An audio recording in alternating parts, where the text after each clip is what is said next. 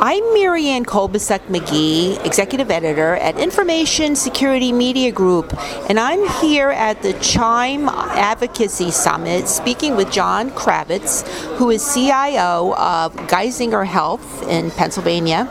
And we're going to be talking a little bit about legislation that was just passed by Congress and is expected to be signed soon by President Trump that deals with the opioid crisis and some in the healthcare community, uh, the IT healthcare community, had been pushing for some provisions that would make it easier for patients' records pertaining to opioid addiction to be shared with the healthcare providers that care for these patients. But that was dropped. So, John's going to talk to us a little bit about what the significance is of this legislation and what are some of the privacy and security issues that are still a problem for healthcare entities that deal with these patients. Hi, John. Good morning, Marianne. So I think the value of the, the bill that was just passed by the House and the Senate is awareness and uh, and really supporting our population with regard to opioid abuse and trying to restrict the amount of opioids that are being given to, to patients that make them become addicted to opioids is always a big concern. So healthcare systems, and Chime has been a big advocate of this, have really focused on different techniques and education with providers in managing and curtailing the proliferation of opioid prescriptions so that people, new patients, do not become abused and, and become addicted to opioids. So that's been one of our strong initiatives.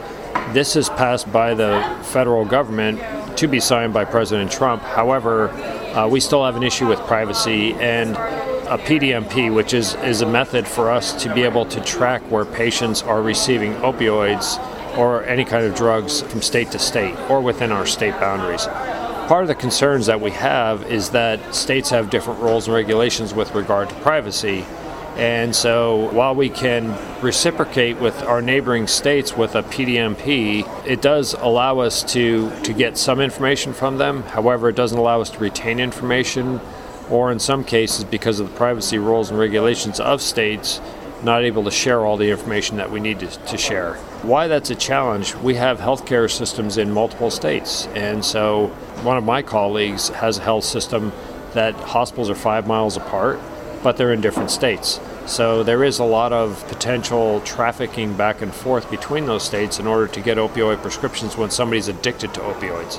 What we'd like to see is a national initiative to have a PDMP that's actually a situation where states don't monitor or they can't restrict because of patient privacy uh, access to that from state to state or somebody may fly to another state that's way outside of the range of the PDMPs where they would reciprocate between states and be able to go un- unnoticed trying to solicit opioid prescriptions from another provider. So I think that's really important. One of the other initiatives we talked about was behavioral health, and that's a CFR 42. The challenge there is a patient could be getting treatment for opioids but have an episode where they become ill and have to go to an emergency department. But because of the state regulations in the state of Pennsylvania, we have super protected information, health information that can't be shared, protect the privacy of the patients, but it doesn't protect their health and it could be dangerous. And you never know. A patient who's on an opioid or drug treatment program in one of our facilities may go to an, an ED where they don't have a record or any noti- notification that the patient's on opioids and prescribe opioids, and, and it could kill the patient. So it's really scary from the patient's perspective. And, and isn't that why we're here to take care of the patients and to make sure that, that people are healthy and not addicted to opioids? And that proposal, the uh, CFR 42 Part 2 proposal, was to align the privacy regs related to that so that they're similar to the HIPAA privacy rule, so that information could be shared for treatment, payment, and business related operations if that had been part of this legislation that was just passed, what would that have meant in terms of, you know, would this now allow you to remove some of the restraints in terms of who sees that information within a organization, who can get that information, and what would it have meant from a technology point of view? Or is a lot of this information about these patients still paper-based because you're afraid that electronic records might be accessed too easily? Well, speaking from our system from Geisinger, we do have electronic health records. They are not on our same electronic health record system right now. They are an electronic health record, however, it's a different segregated system to protect that privacy. I'm not an expert on CFR 42, but what my knowledge is, is that uh, this could open up those barriers and open up communication and sharing of information that would protect the health of our patients to a much greater degree. I had talked about briefly a national PDMP. Well, part of that is having a national patient identifier so you know you have the right patient that you're looking to track throughout this, the country, if you will. That's really important.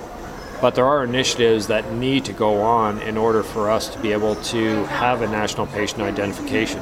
Back in 1997, uh, there was an assignment plan to assign a numbering scheme for all of the citizens of our country and knowing who they were so that we would have a clear identification for health purposes. Unfortunately, advocacy groups stepped in, and that never happened in the BBA 1997. So I think this is a strong impetus for this to happen going forward. It's extremely important for the health of our patients. Uh, especially when you're in larger cities where we may have a, a migrant population coming in and you know there's sharing of in- insurance cards and other things amongst family members but it's the idea behind it. It would yes, it would eliminate insurance fraud and things of that nature. However, more importantly, it would provide for the proper identification and the proper medication history, the problems that they have, the allergies they may have to medications, and save lives. So I think that's where it's really important is saving the lives of the of the people that are in our country and, and what we're here to, to here to protect. So now when the industry talks about improving patient matching and patient IDs, are they sort of pushing for the lifting of that ban for a national ID number for patients, or is it you know coming up with other methods of better identifying patients with their records? Well, I think there isn't necessarily a push for a national patient identification, to the best of my knowledge. We have been working on things like probabilistic matching with probabilities. That's a high level of confidence that the patient is who the patient is. But that requires a lot of other sources of information, similar to when you apply for a mortgage for your home. And they want to make sure they know your whole history and where you were and have you ever defaulted on loans and things like that. But it's so important that we, we look and we continue to uh, advocate for this to, to better protect the, the people of our country. Because really, by having a national patient identifier, it opens up so many boundaries and also CFR 42. If we can loosen the restrictions on that to treat patients and share information for payment, treatment, or operations, what HIPAA was designed for, we could save a lot more lives and, and make certain that people are, are protected properly. So now, when it comes to sensitive patient information, you know, there's so much worry about data breaches and privacy issues and insiders with malicious intent, you know, to the hackers who might be gathering information about people for extortion, perhaps.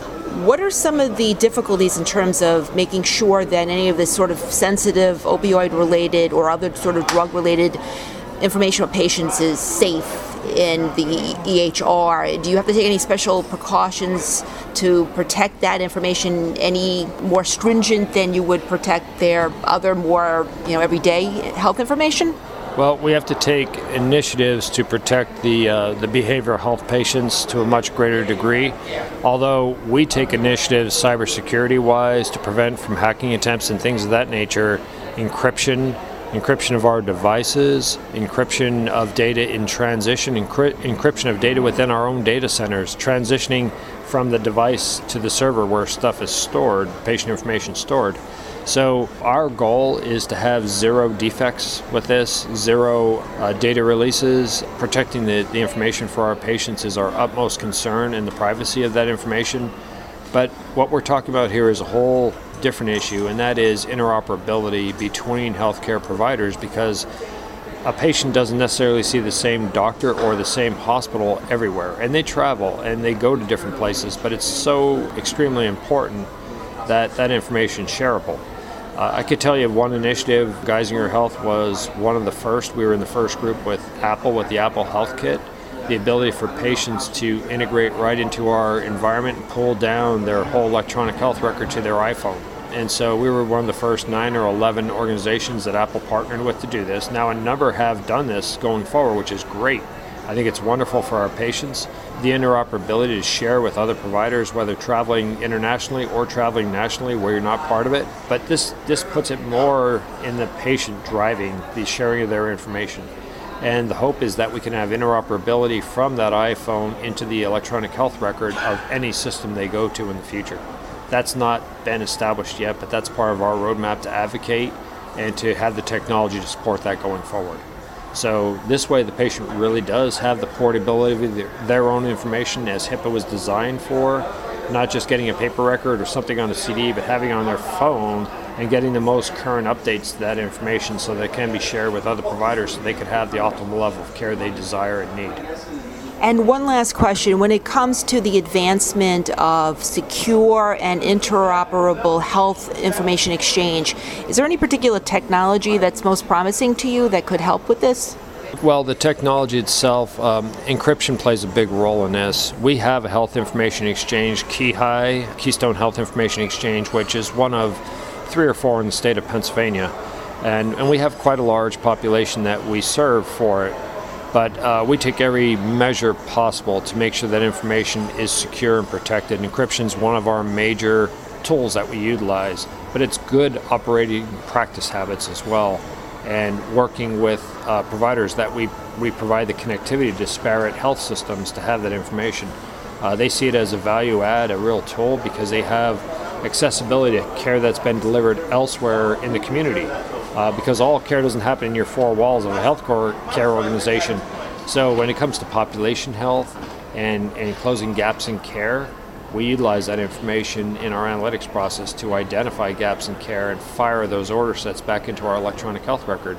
Uh, but when we have community information, we know those gaps in care could have been closed at other places and not necessarily subject the patient to asking them all these questions because we're more knowledgeable about their health care that's been provided to our patients. Thanks, John. I'm Marianne Kolbasuk McGee of Information Security Media Group, and I've been talking to John Kravitz of Geisinger Health. Thanks for listening.